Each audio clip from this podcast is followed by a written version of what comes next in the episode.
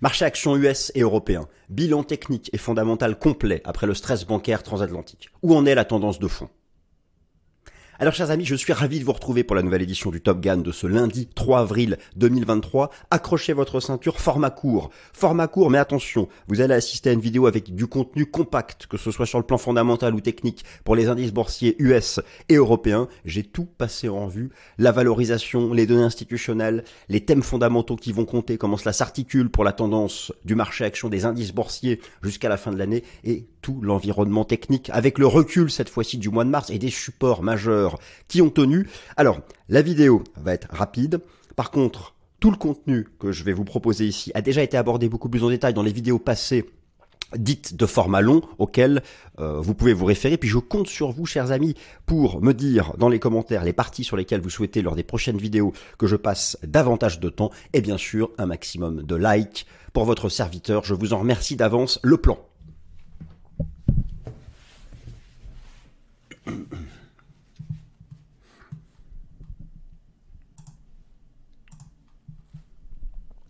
Alors, chers amis, le plan va s'afficher sous vos yeux. Marché action, bilan global après le stress bancaire. où en est la tendance de fond pour les indices boursiers européens et américains?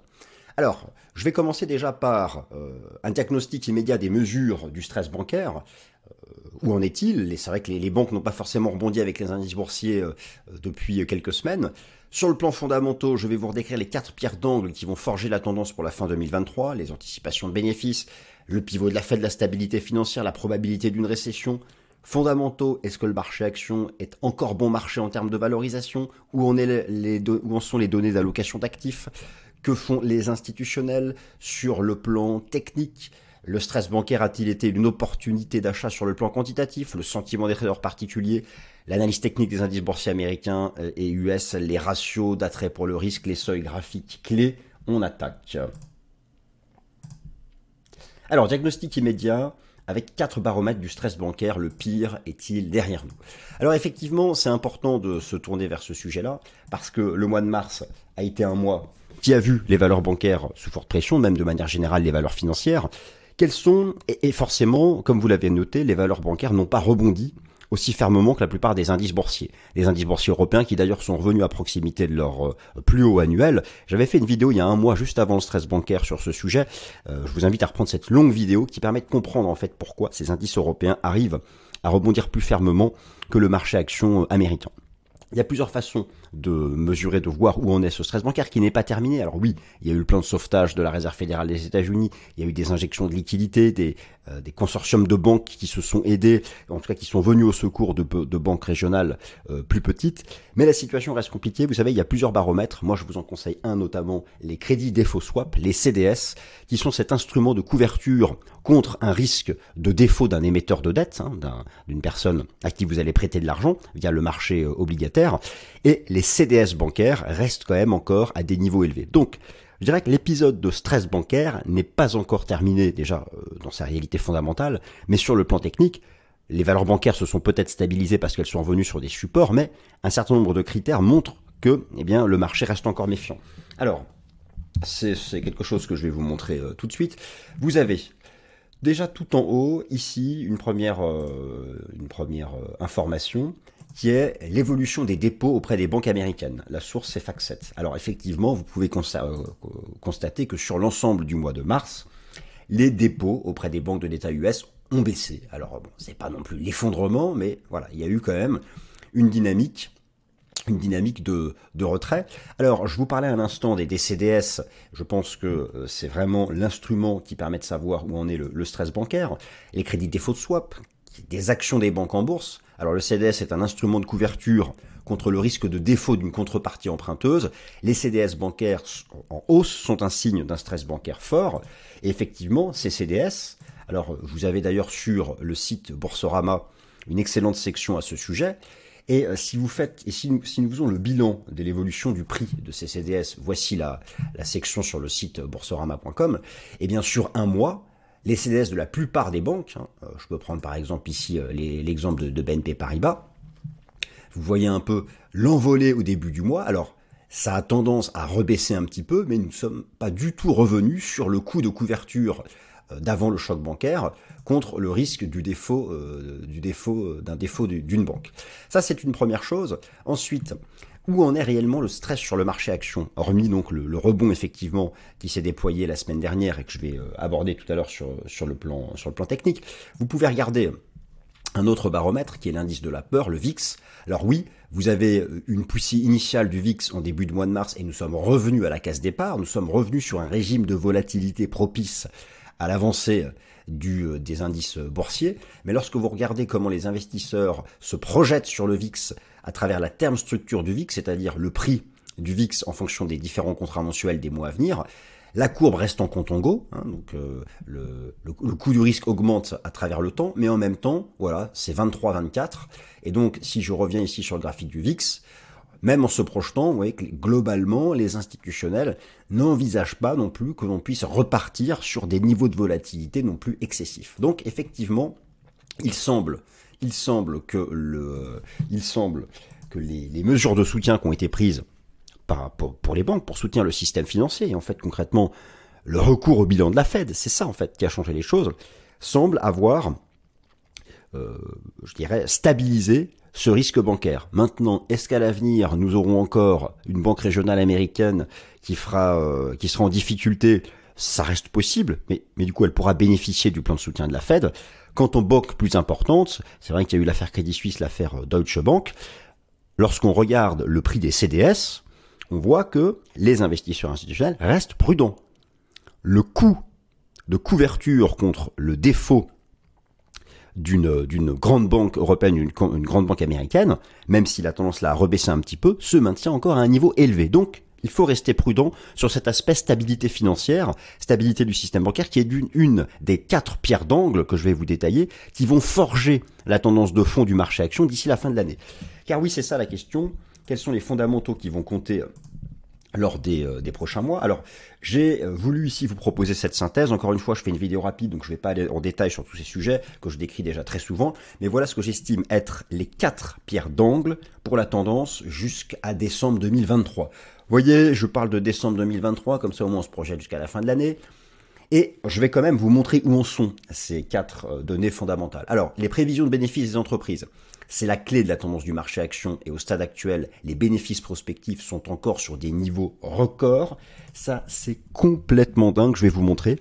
Les anticipations de bénéfices des entreprises pour 2023 et 2024 sont complètement perchées, je vous en avais déjà parlé. Et là, c'est pire, ça a été réévalué en hausse les économistes, les analystes financiers, restent convaincus que malgré la forte augmentation des taux d'intérêt, malgré l'épisode euh, du stress bancaire, malgré la chute de l'immobilier, restent convaincus que non, l'économie réelle, je dirais industrielle, manufacturière, n'en souffrira pas. C'est vraiment un débat euh, que j'estime moi passionnant et là il l'est d'autant plus que les anticipations de bénéfices ont été revues en hausse. Vous vous posez la question pourquoi les indices boursiers ont rebondi dans la deuxième partie du mois de mars? Bien sûr, les mesures de soutien de la Banque centrale américaine, mais aussi la base, les fameuses anticipations de bénéfices. Ça c'est une première base. Alors il y a bien sûr dans les données fondamentales qui comptent L'anticipation maintenant d'un pivot de la Fed qui serait pour l'été ou la fin de l'année, en lien avec un recul de l'inflation. Troisième pierre d'angle fondamentale pour la tendance jusqu'à fin 2023, la probabilité d'une récession. Et là, la clé, c'est le marché du travail américain. Vous devez être certain d'une chose. Alors, c'est ce que je vais vous montrer maintenant. Plusieurs éléments. Tout d'abord, alors tout d'abord, vous avez ici le, les, les indices sectoriels de la finance en Europe aux États-Unis. Donc, les indices boursiers ont rebondi, simplement, les indices sectoriels des banques, eux, se stabilisent uniquement sur, euh, sur support. Alors, lorsque vous regardez ici les anticipations de bénéfices, je suis sur le site Gros Focus, les anticipations de bénéfices des entreprises SP500 EPS with Estimate pour 2023 2024, regardez, l'envolée nouveau record. C'est ça en fait qui fait remonter le marché action. Euh, alors, euh, faites attention aussi, c'est important de le noter, ce vendredi, ce vendredi aux États-Unis, vendredi 7 avril, publication du rapport NFP aux États-Unis, qui est le rapport officiel sur le marché du travail. Vous savez, ça c'est donc une des pierres d'angle, la probabilité d'une récession, le baromètre ultime. Je vous renvoie à la vidéo longue que j'ai faite sur ce sujet. Le baromètre ultime, c'est le marché du travail américain. C'est pour le moment quelque chose qui reste hyper solide et qui abaisse la probabilité d'une récession, alors que d'autres, comme j'ai déjà pu vous le montrer, d'autres baromètres nous disent qu'on y va, droit dans le mur. Mais le marché du travail, non. Le taux de chômage reste au plus bas. Si vous voulez, dans toutes les vraies récessions, le taux de chômage s'envole. Je vais vous remontrer un chart. Euh, ce rapport NFP, publié donc chaque mois, euh, pour le moment, la dernière mise à jour, le mois dernier, le taux de chômage est encore très bas. C'est pour ça que le chiffre là de ce vendredi va être très important, car si jamais le taux de chômage devait commencer à avoir une vraie inflexion haussière aux États-Unis, je pense que là, le marché action prendrait une claque. Pourquoi? Parce que ce serait la preuve que cette fois-ci, les entreprises commencent à être impactées dans leur marge par la remontée des coûts de financement et que euh, cette fois-ci, la récession arrive et là, les anticipations de bénéfices rechuteront. Vous voyez donc pourquoi c'est très important et que tout ça en fait se met ensemble. Après, il y a une autre lecture des choses pour certains. Certains pensent que la hausse du taux de chômage, si elle devait avoir lieu, inviterait la Fed à encore plus baisser ses taux, ce qui serait un facteur de soutien. Bah, eh bien oui, ce fameux pivot de la Fed, en fait, il y a tellement de facteurs. Le pivot de la Fed est attendu actuellement dans le rebond du marché action. Vous avez le fait que le marché envisage un pivot de la Fed pour très bientôt. Alors vous avez ici les anticipations de cycle des taux d'intérêt pour la Réserve fédérale euh, des États-Unis pour les prochains mois. Le taux est actuellement donc à 5 et euh, a priori les trois prochaines décisions verraient une stabilité du taux de la Fed à 5% avant d'avoir un pivot, c'est-à-dire le début d'une tendance baissière du cycle des taux d'intérêt de la Fed. En lien avec quoi? En lien avec une inflation qui poursuit son repli. Et vous avez eu la semaine dernière la euh, mise à jour de l'inflation aux États-Unis, euh, PCE, qui continue de, de reculer. Et d'ailleurs, le rebond du S&P 500, vous avez ici un graphique qui superpose le S&P 500 avec cette fois-ci non pas les taux d'intérêt de la Fed, mais le taux d'intérêt du marché représenté par le rendement obligataire à deux ans aux États-Unis. La grande partie du rebond du marché action US en fin de mois de mars, c'est lié à la chute des taux d'intérêt du marché, liée elle-même aux anticipations de baisse des taux d'intérêt de la Fed, et avec en plus de cela des anticipations de bénéfices complètement perchées sur des niveaux stratosphériques. Moi, c'est quelque chose qui continue de m'étonner. Donc, si vous voulez, et je vais arrêter de dire si vous voulez, pour que vous savez, certains parlent de bull market, d'autres non, on ne sait pas, euh, de piège haussier, chacun son avis, mais pour envisager que les indices boursiers, imaginons, dépassent des résistances et aillent plus haut, il faut à la fois que les prévisions de bénéfices se maintiennent tout en haut. Il faut que la Fed vraiment pivote. Il faut que la probabilité d'une récession reste basse, c'est-à-dire que le taux de chômage ne s'envole pas, et il faut une stabilité du système bancaire, qu'a priori les banques, soit les banques centrales, euh, sont bien décidées donc à, euh, assurer. Alors, globalement, euh, me suis, je me suis tourné vers, puisque là j'essaie de faire un bilan avec vous, les gérants de fonds restent prudents, selon la BOFA, la Bank of America. Alors, la Bank of America, c'est la première banque de détail aux États-Unis en termes de dépôt. Elle publie chaque mois une étude sur la finance institutionnelle qui fait référence dans le milieu. Cette étude fait référence car elle repose sur un sondage d'opinion auprès de 212 maisons de gestion, pour un total de 548 milliards de dollars. Cette étude de la BOFA, elle est publiée le 16 de chaque mois, donc elle propose ici elle, couvre une partie de l'épisode du stress bancaire, eh bien, concrètement, les gérants institutionnels envisagent. Alors, la, part du cash, rappelez-vous, dans l'allocation d'actifs, j'ai traité ce sujet déjà en détail. Vous avez donc euh, le marché action, le marché obligataire, le marché monétaire et la part, et la part du cash, des liquidités. Dans l'épisode de stress bancaire, la part des liquidités en pourcentage du portefeuille moyen des gérants institutionnels est remontée de 5% à 5,5%. Ça veut dire deux choses. D'une part, que les, les institutionnels sont prudents, mais d'autre part qu'il y a beaucoup de cash qui, en cas de données fondamentales positives, pourrait se déverser sur le marché action et le soutenir. Vous voyez un peu comment on peut lire ça de deux façons. Overall, vous avez ici donc un extrait de la dernière étude de la BOFA, et les institutionnels voient légèrement remonter leurs euh, anticipations de, de, récession, mais de manière très légère. Et globalement, la part du cash se maintient nettement au-dessus de sa moyenne des 20 dernières années. Alors là, justement, eh bien, soit soit ça montre qu'ils sont prudents et donc ça rend suspect le rebond, soit ça montre qu'ils ont encore beaucoup de cash qui pourrait se redéverser sur le marché action. Pourquoi alors ce cash pourrait se redéverser sur le marché action?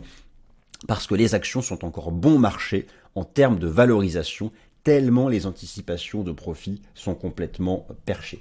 Alors là, euh, chers amis, je vais pas, euh, je, vais pas revenir en détail, mais pourquoi on dit que les actions sont bon marché? Moi, ce qui m'étonne, c'est quoi des actions bon marché? On compare en fait le prix du marché action par rapport aux bénéfices soit passés, soit à venir donc le PE, le, le PE-TTM ou le PE Forward, ou encore le PE de Schiller, le price earning de Schiller. On compare le prix des actions au bénéfice des dix dernières années passées. Oui, effectivement, au prix actuel, les actions sont toujours pas chères. Je vais vous remontrer ça, euh, malgré le, le rebond de fin de mois. Mais pourquoi? C'est parce que le PE Forward est pas cher. Mais c'est parce que les anticipations de bénéfices sont complètement perchées. Imaginez un tant soit peu que les analystes financiers se trompent sur ces anticipations de bénéfices. L'immobilier a chuté avec les taux d'intérêt. Le secteur bancaire régional a été mis sous pression.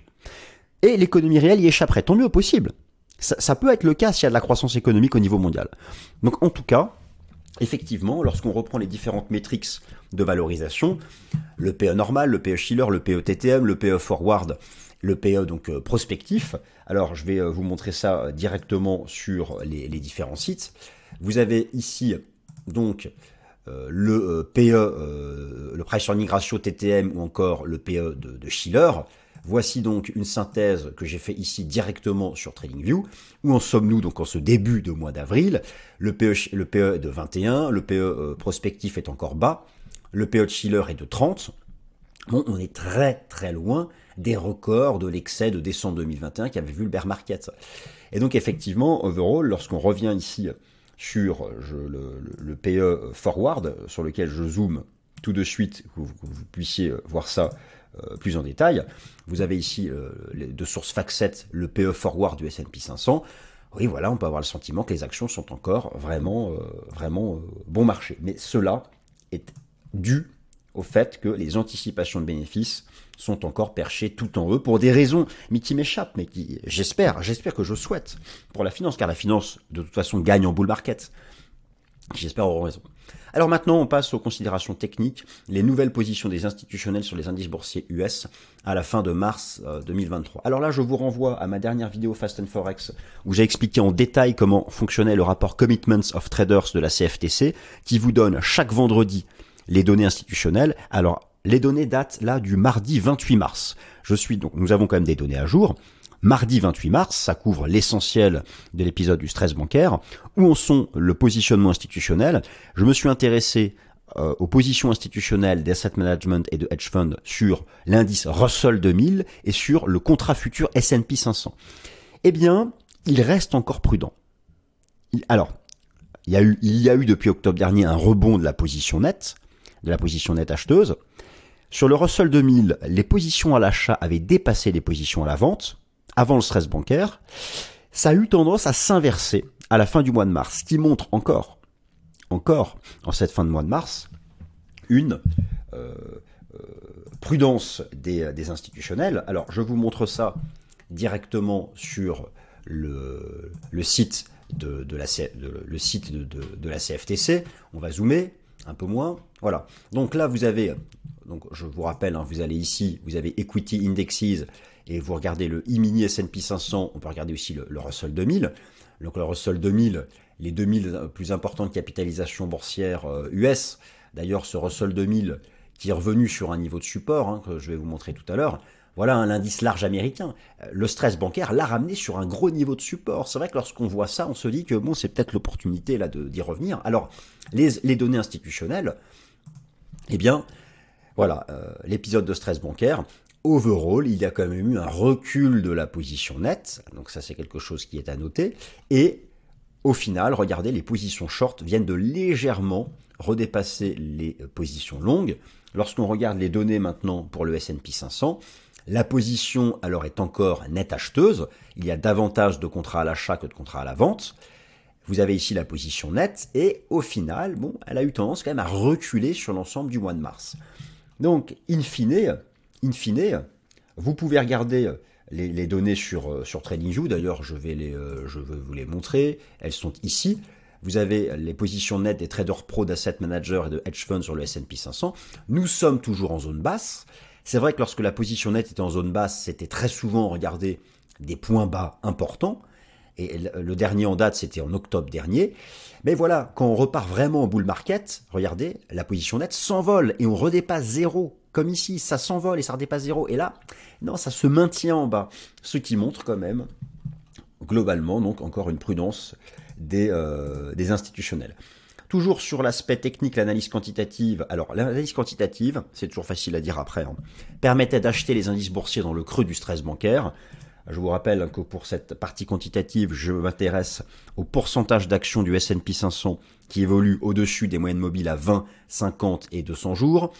Le pourcentage d'actions du S&P 500 qui évolue au-dessus de la moyenne mobile à 200 jours, c'est pour le moyen long terme. Et pour le court terme, c'est la combinaison du pourcentage d'actions du S&P 500 qui évolue au-dessus des moyennes mobiles à 20 et 50 jours. Alors là aussi, effectivement, nous étions revenus partout sur support. Je vous avais expliqué, rappelez-vous, il y a un mois, qu'il fallait revenir à l'achat sur les indices boursiers lorsque vous aurez à la fois le pourcentage d'actions du S&P 500 au-dessus de la moyenne mobile à 50 jours sur support, ça a été le cas mi-mars. Regardez comme c'était. C'était le euh, fin, euh, fin, début février, on était sous résistance. Avec le stress bancaire, on est revenu sur support, ce qui explique là le rebond des indices boursiers US. Et pour la moyenne mobile à 20 jours, regardez, c'était pareil, mi-mars. Donc mi-mars, on a eu à la fois le pourcentage d'actions au-dessus des moyennes mobiles à 50 jours et 20 jours sur support, et c'était donc un facteur technique, un facteur euh, quantitatif de soutien au marché action, et overall, overall, malgré le stress bancaire, on voit que le S&P 500 a réussi à se maintenir au-dessus de cette pattern euh, chartiste. Alors, toujours sur le plan technique, les investisseurs particuliers sont encore très pessimistes. C'est un indicateur contrarien. Hein, c'est quelque chose que j'ai pu vous expliquer, que toutes les études statistiques réalisées sur le trading actif des investisseurs particuliers montrent qu'ils sont en général à l'envers.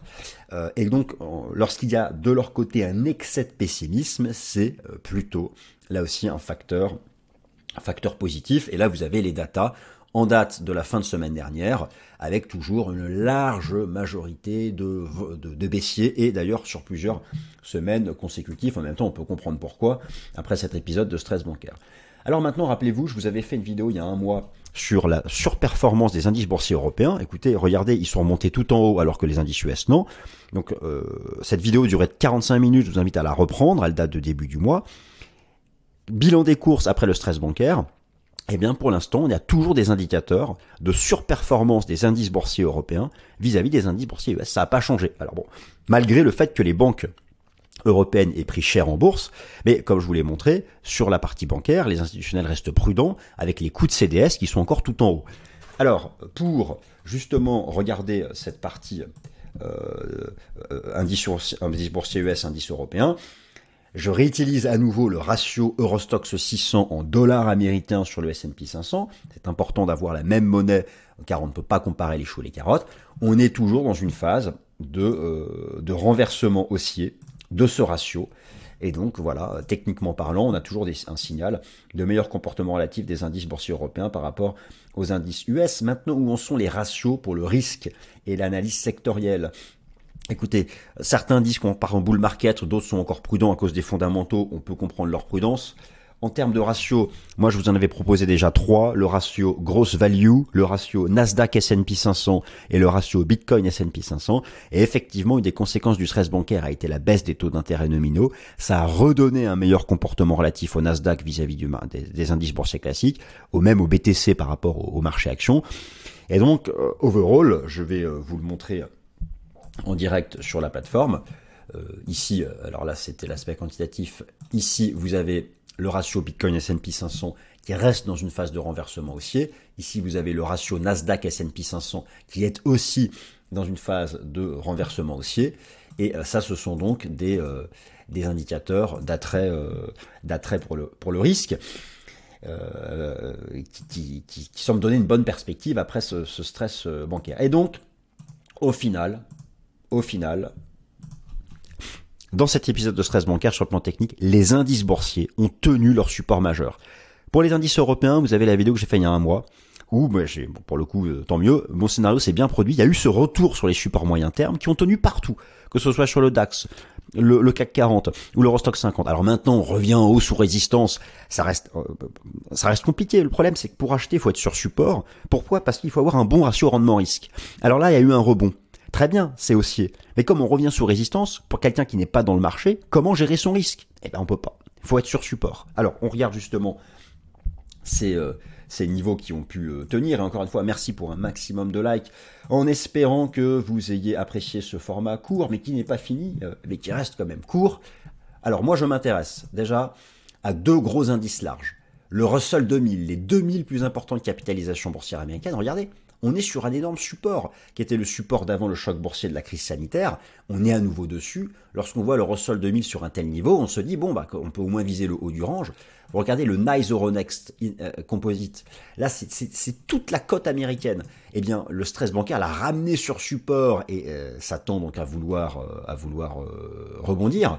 Vous regardez de la même façon les indices Nasdaq, le Nasdaq 100, vous avez un superbe Golden Cross en données journalières sur le Nasdaq 100, croisement de la moyenne mobile 50 au-dessus ici de, de, la 200. Et donc les indices boursiers européens, le DAX, je suis content car euh, le scénario que j'envisageais s'est bien produit en début de mois, qui était un retour sous 14 008 avant un rebond.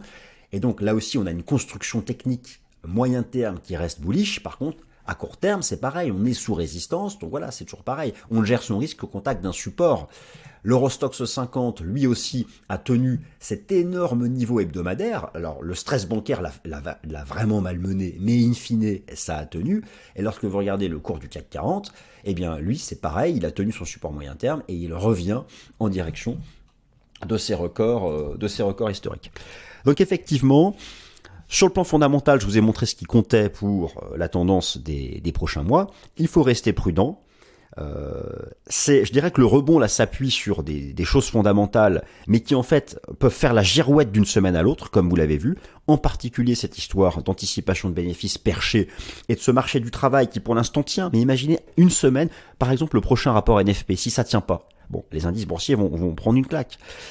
Et donc, si sur le plan technique et chartiste, il y a eu des belles choses, les données institutionnelles de positionnement montrent qu'il faut rester prudent. Voilà, chers amis, j'espère que ce tour d'horizon bilan global technique et fondamental des indices boursiers vous a plu, ainsi que ce format court. Merci à toutes et à tous et passez une bonne semaine.